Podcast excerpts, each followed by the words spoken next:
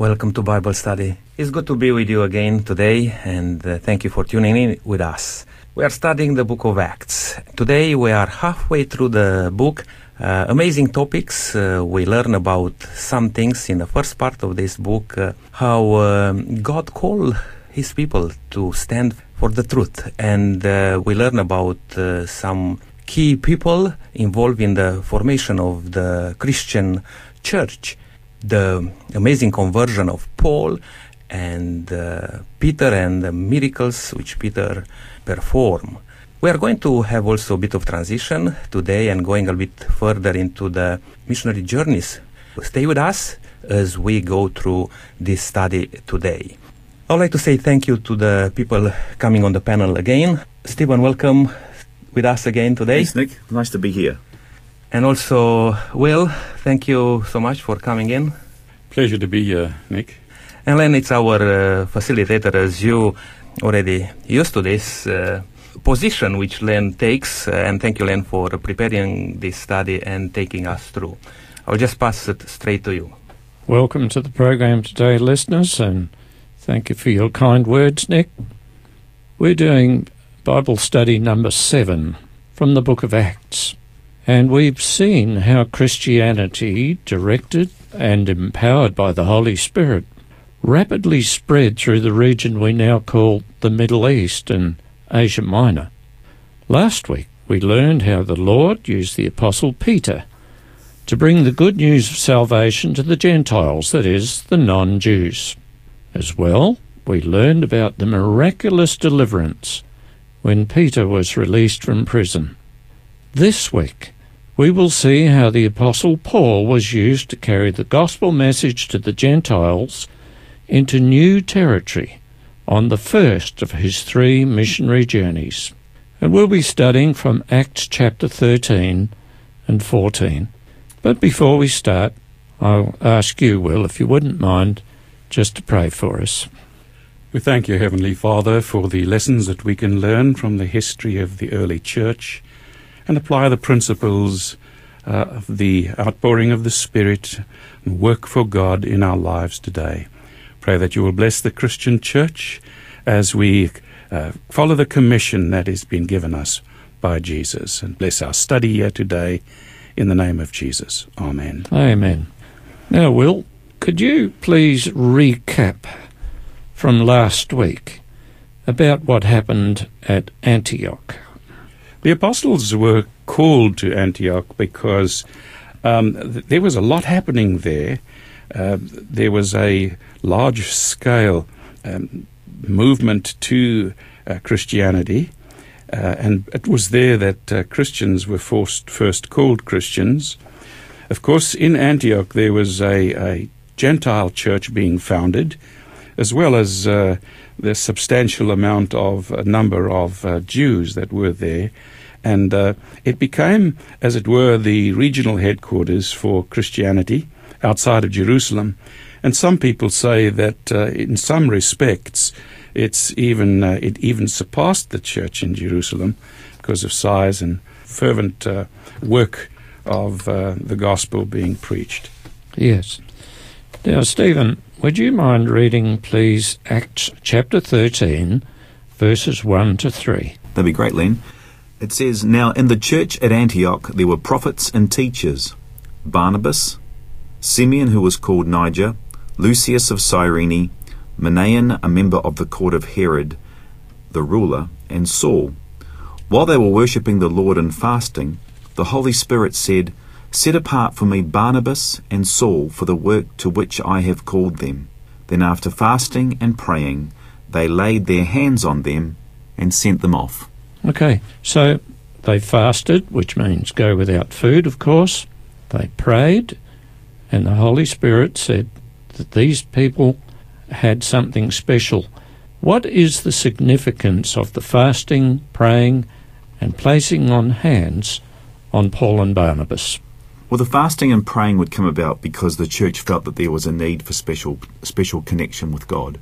And so they would have been praying and fasting. And in the process of that praying and fasting, um, God spoke to them and told them to set apart Barnabas and Saul for a task that he had called them to. um, which is really interesting because in verse 3 it says, Then after fasting and praying, they laid their hands on them and sent them off. And sent ones are apostles, aren't they? Yes. And so it's almost like Barnabas has been elevated to apostle status along with Saul, who we more favourably know as Paul, really. Mm. And so they are sent off to carry out the task that God has appointed them to do. Yes. The question is, where were they sent? Well, that's really good because we read about that in the rest of the chapter 13 and in 14. They're sent off on the very first of Paul's missionary tours or missionary journeys. And the first place they head to from Antioch is a place called Cyprus. Right, which is an island in the Mediterranean Sea. That's right. Not that far off the coast of um, where Antioch was. And so off they went. Now, when they got there, or what was their normal modus operandi, Nick? How did they sort of start their work in a new area? chapter 13 and uh, verse 5 in the book of Acts, it says that when they arrived in Salamis, they preached the word of God in the synagogue of the Jews. They also had John as their assistant.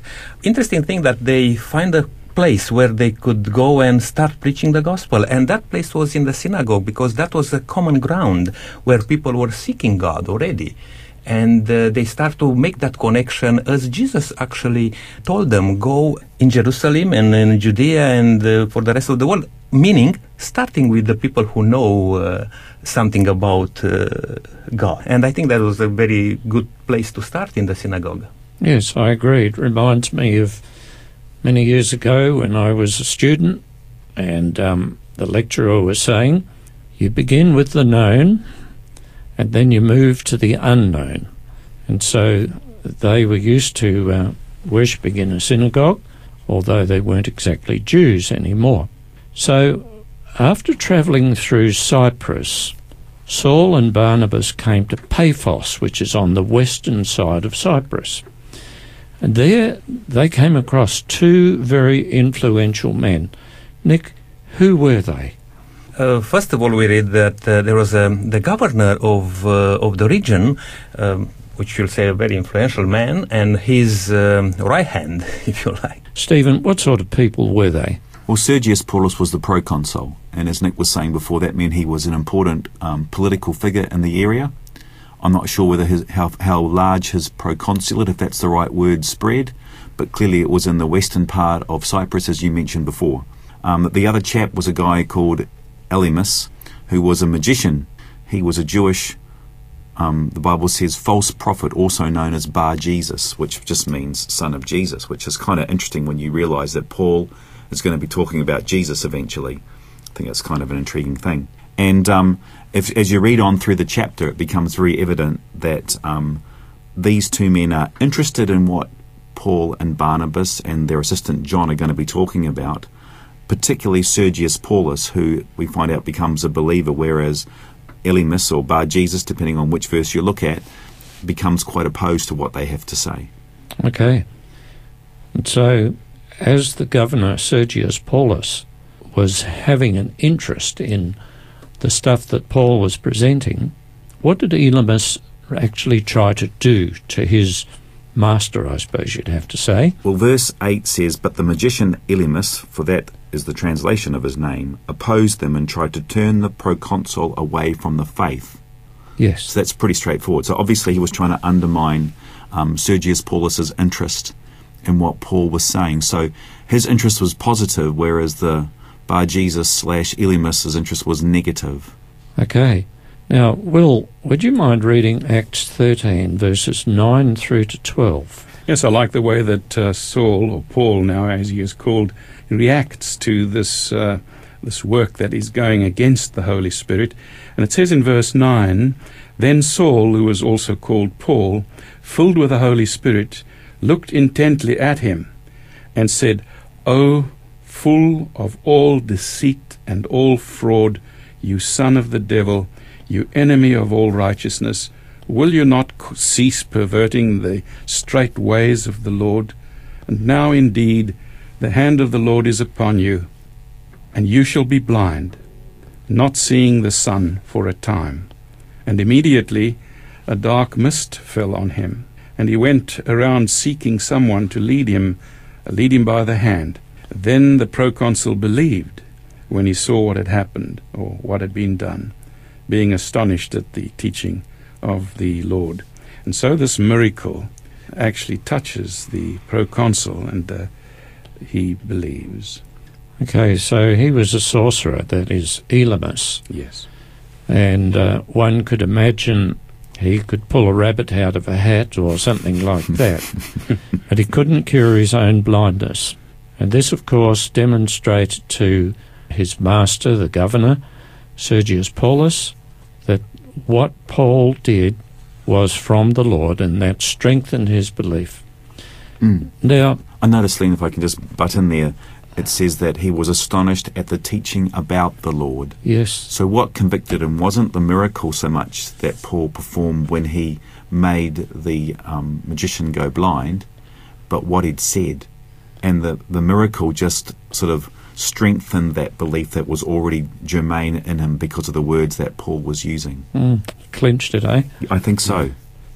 Now, panel, this Jew, Elymas, did not accept the gospel, while the Gentile Sergius Paulus did.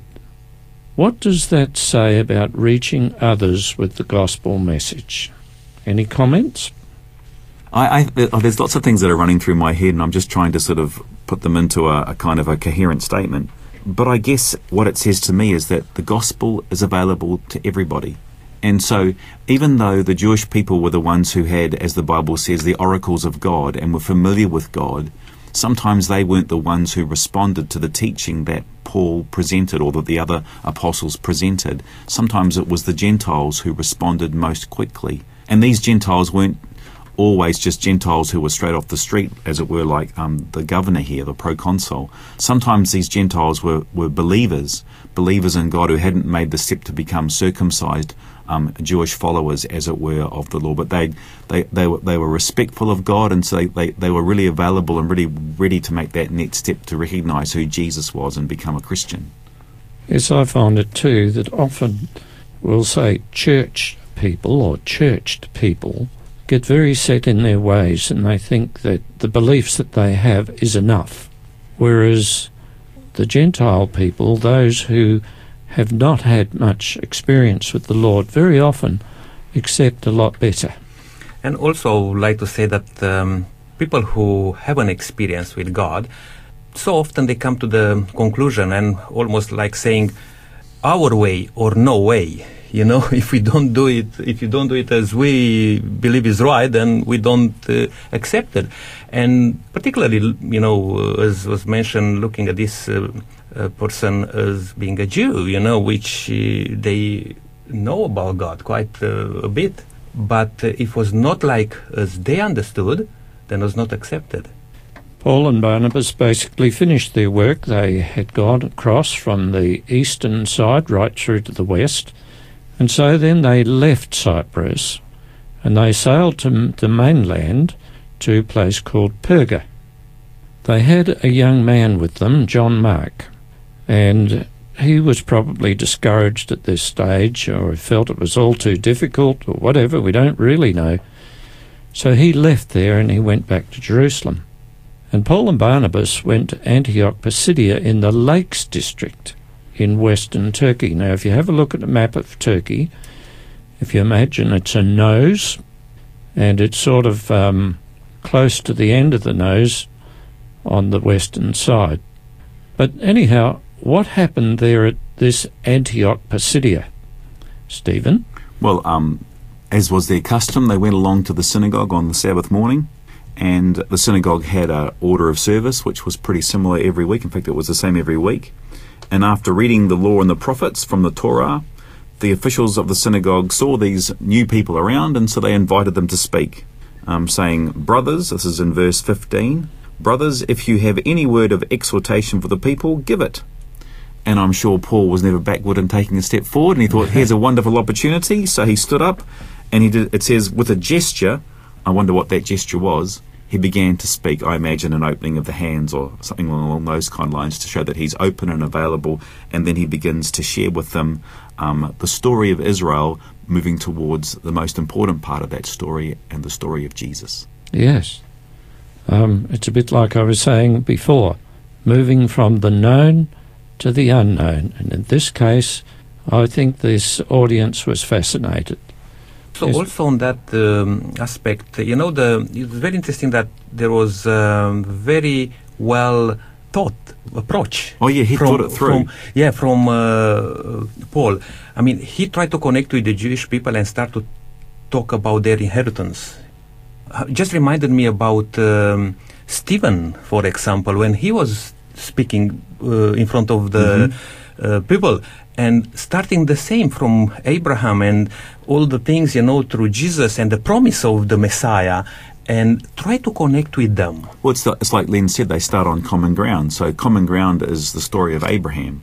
That, that's the story that gives them a sense of belonging, that they belong to God. So he starts there and he makes and he makes his moves. So they're, they're nodding their head. That you know, you're told when you're doing selling or when you're being trained to sell that you want to get people saying yes, right? So they're nodding their head. They're going yes, yes, yes, and then he hits them with the hard news, or what we would consider was the hard news, the new news, and they go, and some of them go no, but a lot of them go yes, as we discover um, further on in the chapter. So, would you like to read Acts chapter 13, verses, verses 42 to 44, Stephen? I sure would. As Paul and Barnabas were going out, that's going out of the synagogue, the people urged them to speak about these things again the next Sabbath. So I guess they were pretty excited about that. I know I would be if that happened to me. When the meeting of the synagogue broke up, many Jews and devout converts to Judaism followed Paul and Barnabas, who spoke to them and urged them to continue in the grace of God. The next Sabbath, almost the whole city gathered to hear the word of the Lord.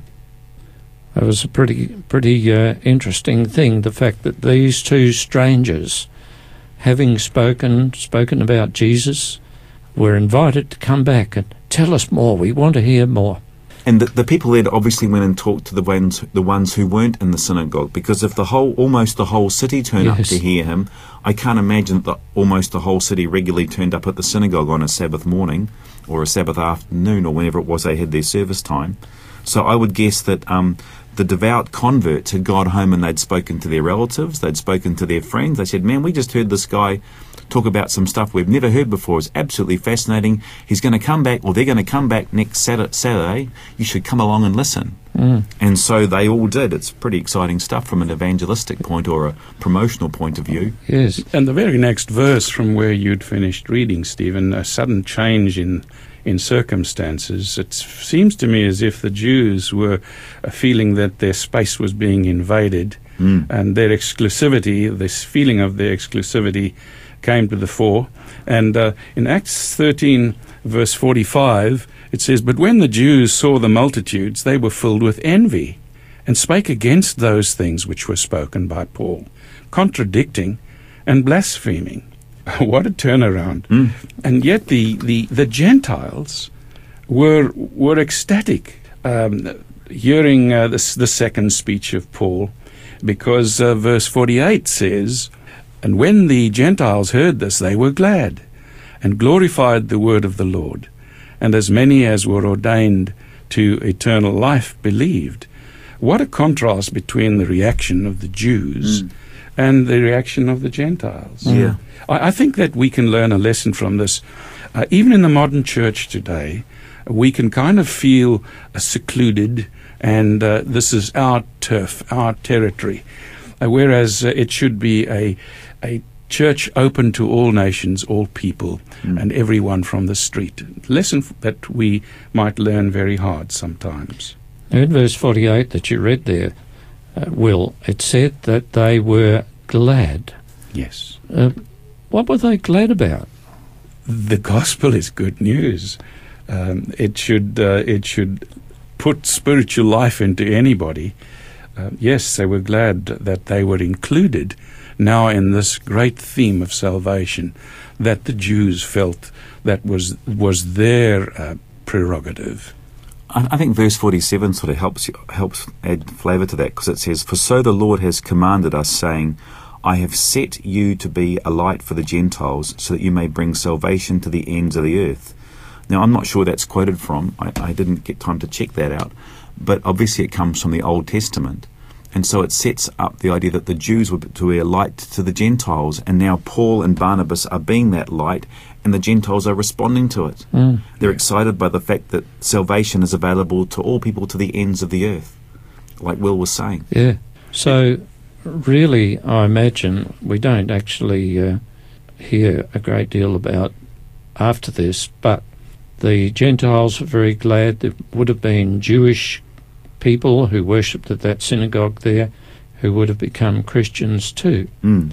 But, of course, there was a remainder, and the remainder was quite jealous. Nick, would you like to read from Acts chapter 13, verses 49 and 50, and tell us who or how the Jews incited persecution through? All right. Uh, and the word of the Lord was being spread throughout the whole region. But the Jews stirred up the devoted and prominent women and chief men of the city, raised up persecution against Paul and Barnabas, and expelled them from their region. This reminds me quite a lot about, um, you know, the country I come from, uh, ex-communist country, and uh, when uh, you know to to teach the Bible and the Word of God was not an easy task. But after the communists collapsed and the um, door was open, we were able to share the good news with many people. And I remember myself personally when I organized some of those uh, meetings, when the meetings were going to take place, all of a sudden, the um, chiefs of the villages or the towns there they just thought, hang on a second, these people are coming to teach us something, you know, and they start to be against Mm. all the things. But amazingly, how God could um, walk through, you know, uh, through their opposition, Mm. and the gospel was preached. And in the first years after the communist collapse in Romania, it was amazingly how uh, people received uh, the gospel in, Yeah. in that time. I mean, Satan is doing his work. Of course, when the good news is going to be um, spread out. Yeah. Um, in this case, it seems that the Jews got somebody else to do the dirty work for them. In this case, the uh, officials and the leading women.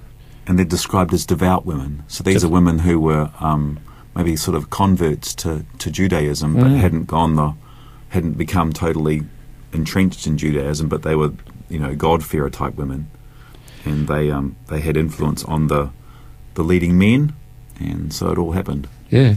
So, in a crisis situation, many people adopt either one of two ways. It's either fight or flight. Uh, Nick, could you read Acts 13, verses 52? 52.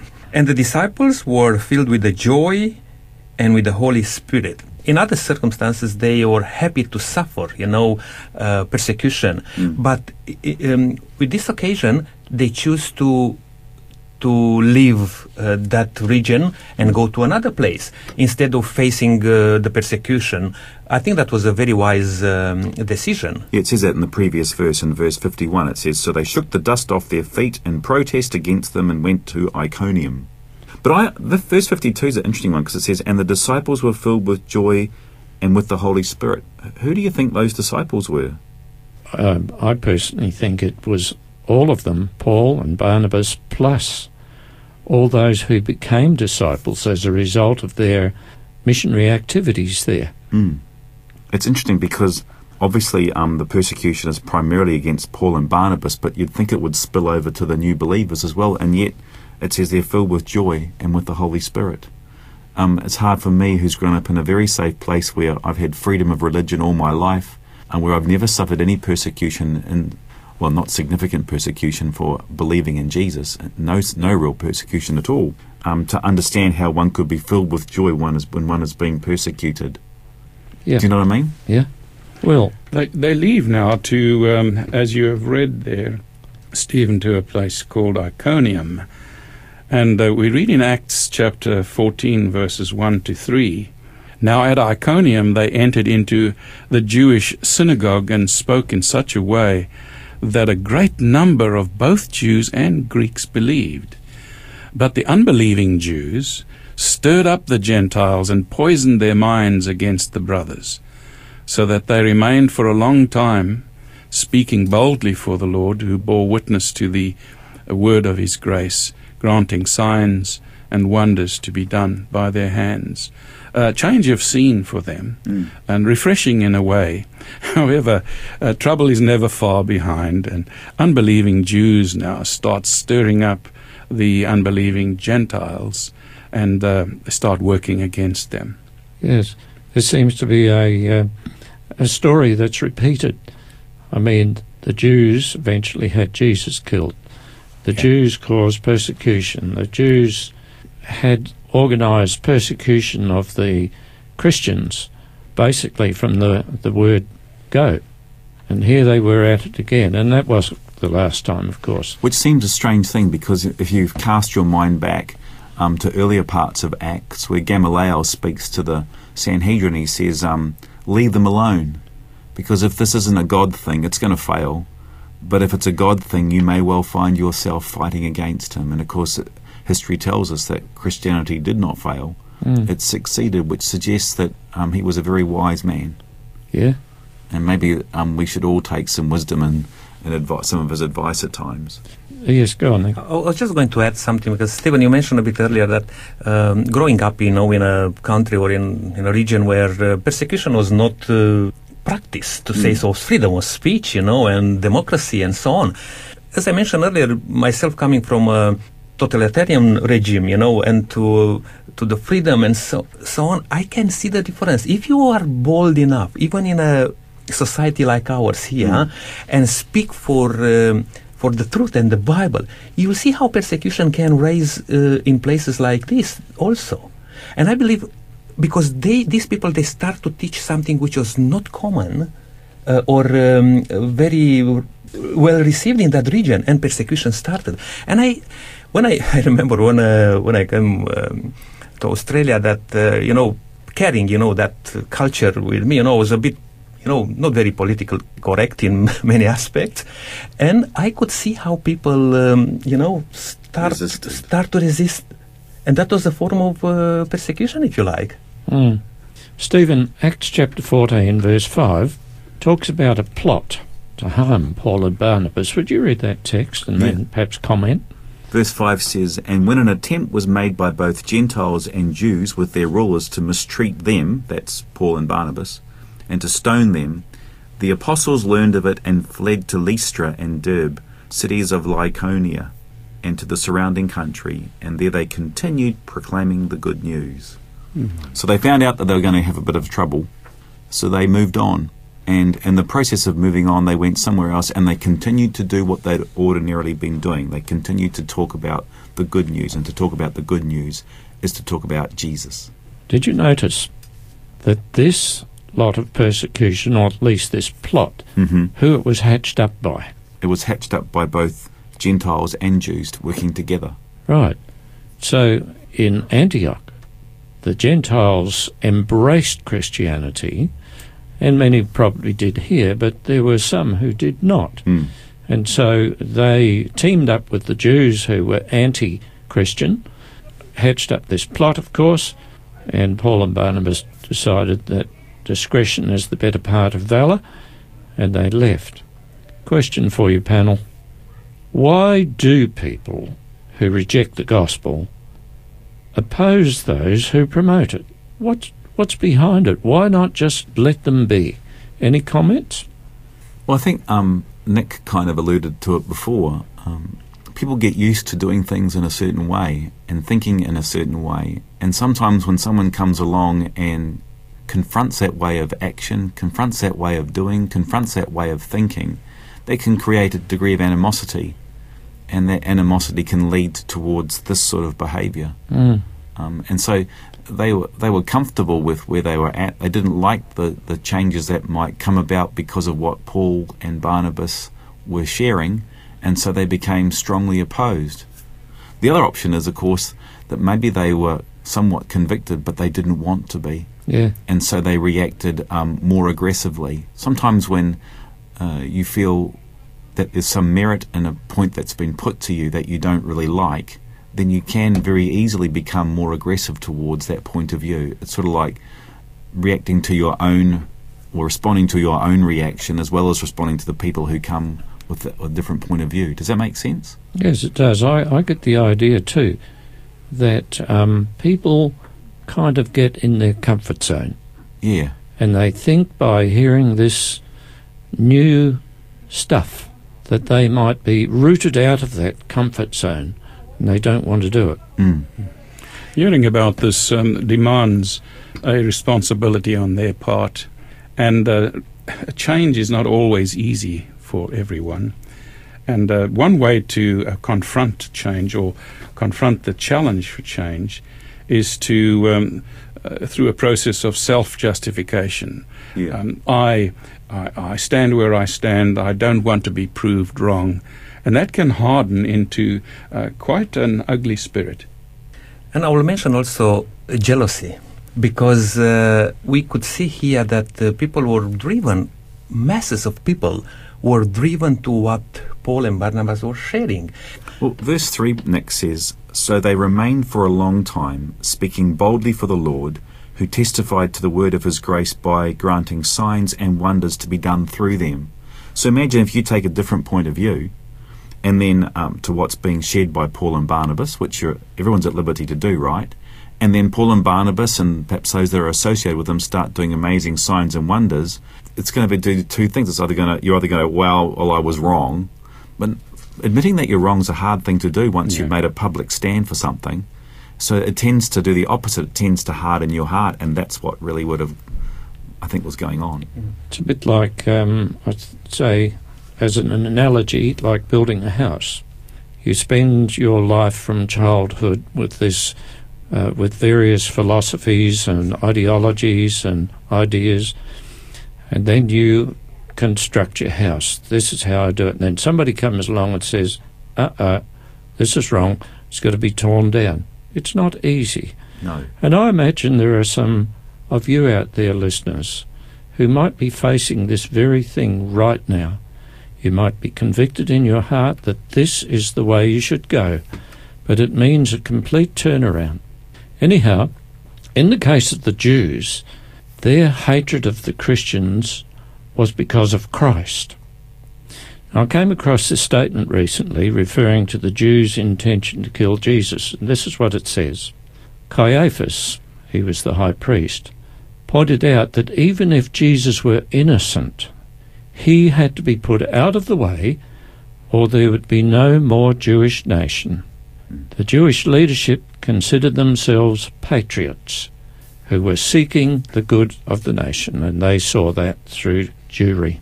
Nick, Paul and Barnabas ended up in Iconium, a region in central Turkey. And part of this region was a place called Lystra. What happened at Lystra? And in Lystra, a certain man without uh, strength in his feet was sitting as a cripple from his mother's womb, who had never walked. This man heard Paul speaking. Paul, observing him intently and seeking that uh, he had faith, he healed. Said uh, with a loud voice, Stand up, straight on your feet. And he leapt and walked. Wow, that's something. It's not the first time it happened in Bible history, but you can imagine the people there uh, would have known this man, and there was probably a crowd watching. And here he stood up. He had never ever walked. You know, that's a double miracle, or even more, that the strength came back to his legs. But, I mean, if you've never walked, you don't know how to walk. Uh, And so here's a here's a separate miracle. Peter and uh, and John working at um, walking to the temple in Acts chapter three also tell of a um, a man that was lame from birth Yes. that uh, stood up and uh, what a tremendous testimony to the power of the Spirit working in people's lives. And one would expect that this would uh, do a lot of good for the proclamation of the gospel. But of course, there are always prying eyes, jealous hearts uh, working against things. Okay, Stephen, in itself, that was interesting. What was the reaction of the crowd who witnessed this healing? Well, it was the same as the reaction of the crowd that witnessed the healing in Acts 3 that Will was talking about. There was excitement and there was joy, but they attributed it to a different place. Um, verse 11 says, When the crowd saw what Paul had done, they shouted in the Lycaonian language, The gods have come down to us in human form. Barnabas they called Zeus, and Paul they called Hermes because he was the chief speaker. So they gave credit, but they didn't give credit to the right place, which is kind of interesting to me. Okay. Also, it's interesting that this reaction was based on some tradition.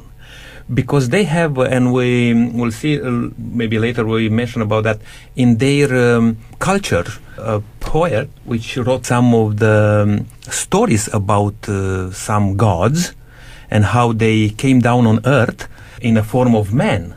And um, there is a story there about that these um, gods came and they uh, they seek to find place to an elderly couple, and because they receive um, the gods, they make them to be priests of God, and also make their house to be a temple of worship, and destroy the whole village. Now, with that culture in in the background, they straight away associated what Paul and Barnabas were doing there, thinking, okay, this is what uh, what we experience right now. God just came down on us here. Yes. There was a Latin poet, his name was Ovid, Yeah. and he had earlier recorded a legend of two gods disguising themselves as human and visiting a town in the same area and seeking a place to rest. And so they had this legend in the back of their mind. And when Paul and Barnabas did what they did, they're going, Whoa, the legend is real, it's true, it's happening now. And so that's why they gave it credit. And verse 13 goes on and says that the priest of Zeus, whose temple was just outside the city, brought oxen and garlands to the gates. He and the crowds wanted to offer sacrifice. And of course, that creates, created quite a hullabaloo. They kind of jumped to conclusions, didn't they? Well, they did, and not unreasonably so. I mean, that was the religion that they practiced. That was the stories that were in their thing. So they put two and two together, and they got what they thought was four, but what we know is actually five. When I was in high school, I, I found a book all about Greek mythology. Oh yeah, And uh, just to summarise it, the Greeks believed in many gods, as did some of the other people around the area, the Romans and so on. But the gods dwelt up in the sky, above the clouds somewhere. And from time to time, they would come down and visit earthlings. And I think these people there thought this is what happened. Will, you've got something to share with us. Yes, um, after this, uh, Paul and Barnabas, um, able to stop this false worship, um, in the end uh, finds such strong opposition from many of the people there, from uh, Antioch and Iconium, causing a complete reversal of the situation. Paul uh, is stoned and uh, taken as dead. What a what a change! What a turnaround! Now, you would think that this was a moment to capitalise on. Here, these people giving adulation to Paul and Barnabas, calling them gods and so on. Question Why didn't Paul and Barnabas capitalise on that? well they couldn't because then they would be um, mixing up truth with error, Yeah. and that would have caused major problems further down the line. It's a bit like when. I just can't remember who it was. You guys can help me out with this, but there's that story where um, the apostles are going through a city, and there's this little um, slave girl following along behind, and she, and she is um, inhabited by an evil spirit, and she's saying, "Listen, look, listen to these messengers from the Most High God." You could they could have capitalized on that in that situation because she was saying who they were, but instead they turned around and they cast the evil spirit out of her. Now, where was that? I just can't remember where that was. And um, she stopped proclaiming that these men were messengers from the Most High God, and the guys that owned her were very upset because they made quite a bit of dough out of this particular slave girl.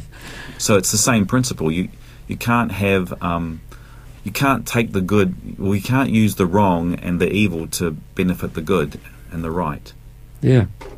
Interesting. and it's exactly what we were talking about earlier. You know, these people they thinking to themselves, we want to give credit to these guys, and they refuse the thing. You know, I mean, we'll tell them who's the in charge in this place here, and it's it's interesting how easy things can be turned around, even if you have the message of uh, the gospel, you know, the truth to present to the people, but if if there is something there which will uh, attempt to to touch their own, uh, you know, routine, if you like, so easily to turn into an opposition. And when we think of today, as we are sharing the gospel with people, there are many people out there who may be embedded in some tradition, in some form of mm. religion, and it's so hard to accept the good news, the gospel, mm. because Paul and Barnabas, they were preaching what they saw and what they heard firsthand. They were not trying to just give credit to, to the people and to please everyone. They were going to share the gospel. And we are here to share the gospel. And if it's not in the gospel, then uh, God forbid, you know, uh, for anyone to be impressed or to follow Yes. what we're saying. The glory should be given to God, not the servants of God. Yes. Well, Stephen, what did Paul and Barnabas do with all this excitement going on and the people wanting to worship them and sacrifice and so on? What did they do? Well, it says in verses 14, 15 through to verse 18 When the apostles Barnabas and Paul heard of it, they tore their clothes and rushed in, out into the crowd, shouting, Friends, why are you doing this? We are mortals just like you, and we bring you good news that you should turn from these worthless things to the living God who made the heaven and the earth and the sea and all that is in them. In past generations, he allowed all the nations to follow their own ways, yet he has not left himself without a witness in doing good, giving you rains from heavens and fruitful seasons, and filling you with food in your hearts with joy. And verse 18 says, Even with these words, they scarcely restrained the crowd from offering sacrifice to them. So, Will, who entered the scene and what happened? From verse 19 it says, But Jews came from Antioch and Iconium, and having persuaded the crowds, they stoned Paul and dragged him out of the city, supposing that he was dead. But then verse 20 says, But when the disciples gathered about him, he rose up and entered the city, and on the next day he went on with Barnabas to Derbe. Okay, well, there's a question here. Paul was considered dead. Yeah. Why didn't God protect them? We don't know what happened to Barnabas. The Bible doesn't tell, but why didn't God protect them? Anybody? In Matthew chapter 5, um, I think it's verse 9 and 10, it talks about that uh, Jesus' followers will be treated as he was treated. And uh, why God didn't protect Jesus? Why Jesus had to go through all of those things? Now, why Jesus' disciples have to sometime experience hardship, rejection, persecution? Because we are here to testify about God, whom Satan hated so much. I guess it does say in the Bible that um, in one spot that the um, the disciples were um, or Paul gloried in the fact that he had to suffer for the for the sake of the name Mm. or for the sake of Jesus and the gospel that he was sharing because that's what he was referring to. Um, and and because you know the, the verses that you just referred to, Nick, because of the fact that that Jesus had said that this was what was going to happen, it kind of in a um, in a, in a, a negative way kind of reinforced that they were doing the right thing. But nonetheless, why in this particular case um, God didn't stop the crowds from um, stoning Paul, I, I really can't say. I think it's important for us to realize in our daily lives, uh, each one of us come to a stage where we wonder why God doesn't intercede to help a person that we know and love, uh, even people that have lived good, solid Christian lives, moral, uh, moral lives. Why is there no protection for them? And I think there is a bigger scene here that uh, we can't comprehend. God knows uh, the life, He knows the past from the future. And I think that if there's anyone uh, listening that uh, goes through this difficulty and has these questions, I think it's important for us all to just uh, leave it with God. Mm. But even though we think that there was no protection there, actually there was. Yeah, because I've just reading verses 19 and 20 again, and it looks like it almost looks like a miracle takes place. Yes. Because it says, Then they stoned Paul and dragged him out of the city, supposing that he was dead. I don't know about you, but you know, I, I'm pretty sure I know what a dead person is. But when the disciples surrounded him, he got up and went into the city, and the next day he went on with Barnabas to Derbe. Um, I don't know about you, but I figure if I'd been stoned by with big rocks, the last thing I'd be able to do is be- begin walking off to the next town the next day, let alone get up and walk into the city. Yes. So um, that's almost like there's a miracle. So the other option is maybe that God allowed this to happen so then his power would be able to be seen and people would go, or their, well, their faith would be confirmed. Does that make sense? Yes, it does. In fact, um, it was the answer that's been buzzing around in my head, waiting to come out. Well, you. We get there eventually. It takes a while. So you just read there the last bit of verse 20 where it says they left. Paul and Barnabas left. They went across to Derbe. Um, in Acts 14, verses 21 and 22, Stephen, it talks about what happened at Derbe. Would you like to share that with us? Yes, after they had proclaimed the good news in that city, Derbe, and had made many disciples, they returned to Lystra, then on to Iconium and Antioch. There they strengthened the souls of the disciples and encouraged them to continue in the faith, saying, It is through many persecutions that we must enter the kingdom of God. And after they had appointed elders for them in each church with prayer and fasting, they entrusted them to the Lord in whom they had come to believe. All right, our time is slipping away very rapidly. Um, we're going to jump a little bit. Um, in Paul and Barnabas backtracked, really, didn't they? Hmm. They backtracked into areas where there'd been persecution and trouble beforehand, and I think that was very brave. But in backtracking, they visited the churches they had already established. And what did they do there, Nick? It tells us in verse 23 of Acts 14. Stephen just uh, mentioned that verse and uh, saying that uh, after they, um, you know, they appointed in every church, you know, and pray with fasting and commending them to the Lord in whom they had believed. Uh, I mean, this question, who's an elder and what's an elder, you know, um, we may hear in various uh, way, you know, like uh, elder can be thought of like a, an bi- a bishop or a leader in the church and so on. But interesting that from this passage is somebody who is entrusted and um, sent, if you like, to preach the word of God. Hmm. Somebody to look after that group or that company, isn't it? Yes. I guess they organised as the need arose.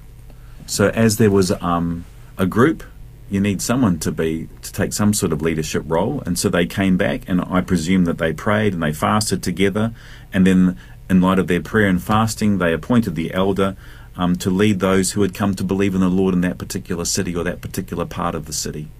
In another place of the New Testament, Will, in 1 Timothy 3 1 to 5, it talks about what an elder should be like. Would you like to share that with us? Yes, let me share the characteristics of an elder. Uh, here called a bishop, by the way, in a modern translation. This is a faithful saying if a man desires the position of a bishop, he desires a good work.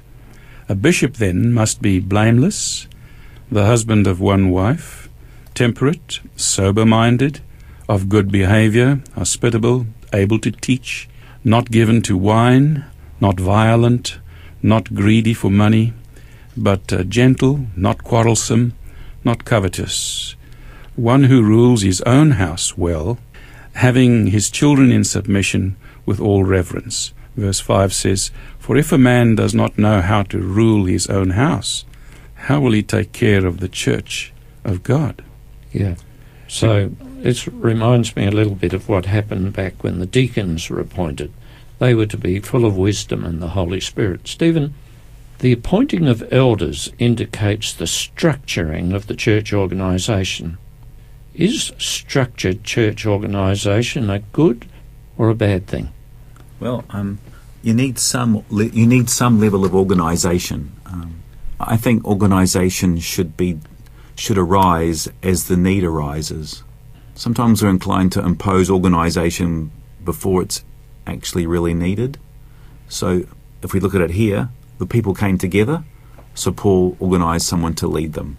He didn't organise hordes and hordes of structure. He just organised enough so that the, the, the plant actually would grow. It's like when you, I'm not a great gardener, but I know a little bit about gardening. Okay, so um, when you put in a tomato plant, you usually put a stake in beside it to hold the tomato plant to go to grow up straight, right? but you only put in one stake. You don't put in multiple stakes. And that stake is like the structure to hold the plant so the plant can be what it's intended to be. So I guess the trick is we want organisation, but not over organisation. So, what happens when there's an over organisation? Well, you tend, the plant then tends to serve the organisation rather than the organisation serve the plant for the purpose of growing and producing fruit. Yeah, it seems very much to me when there's over organisation, everything becomes tradition. And when there's under organisation, then it's laissez faire, it's all over the place. Yeah, I was thinking pretty much in the same way, but uh, organization sometimes can be seen as uh, authority, as something which is authoritative. Uh, in my, uh, from my point of view, from what we learn from the Bible here, uh, even though these um, elders were appointed, uh, I believe they were more appointed to serve the community, the church, uh, to whom they were set uh, to overlook. And probably, if I'm thinking about organization as the service to the people, then sounds better than um, uh, organization as authoritative and uh, dictatorship can be. That's, I, I agree that the, the, the organisation is to serve the growth of the plant, Yes, not the plant to serve the growth of the organisation. If That's that makes any sense. And I think sometimes um, in our effort to be effective and functional, we can very easily become over organised. Um, the trick is to try and get that balance right. Someone once said that if you order a larger machine to do the work, the larger machine requires more maintenance and more oiling and more attention, and that's sometimes so with large organizations. Okay. Would you mind reading Acts 14:22? There they strengthened the souls of the disciples and encouraged them to continue in the faith, saying, It is through many persecutions that we must enter the kingdom of God. Is this one of the reasons why people don't become Christians or are afraid to become Christians? They feel that they are going to be persecuted. Even if that's so, it doesn't matter. But we can expect to face troubles and trials as Christians. Most likely, the members of the Antioch church were greatly encouraged when Paul and Barnabas got back there after their missionary journey. What things would have encouraged them, do you think? I think everything that they told them would have been encouraging, even the negative things, because in the context of what happened, it was all really, really, really good news. So, the good news that there were lots and lots of people becoming Christians and follow, well, followers of Jesus, that would have excited the people in Antioch because it was at Antioch they first became known as Christians. The, the, the news that miracles had accompanied the work of sharing the testimony about Jesus would have excited them greatly. I know when I hear about something amazing happening like that, I get very excited. And um, I think the other thing that would have encouraged them would have been the fact that although Barnabas and Paul suffered really badly in spots along the way on that journey, the um, as we alluded to before, that the fact that they were able to get up after they were stoned, for example, and then move on to the next city the next day would have given them great courage because they would have realised that God was working in and through these men that they as a church had set aside for the purpose of going on this missionary tour or journey. Paul and Barnabas had gone into hostile territory, and God had seen them through, and much good had been accomplished. Now, the church was encouraged at Antioch. Question What things encourage you in your Christian life? This is a personal question. Would you like to share with the listeners today?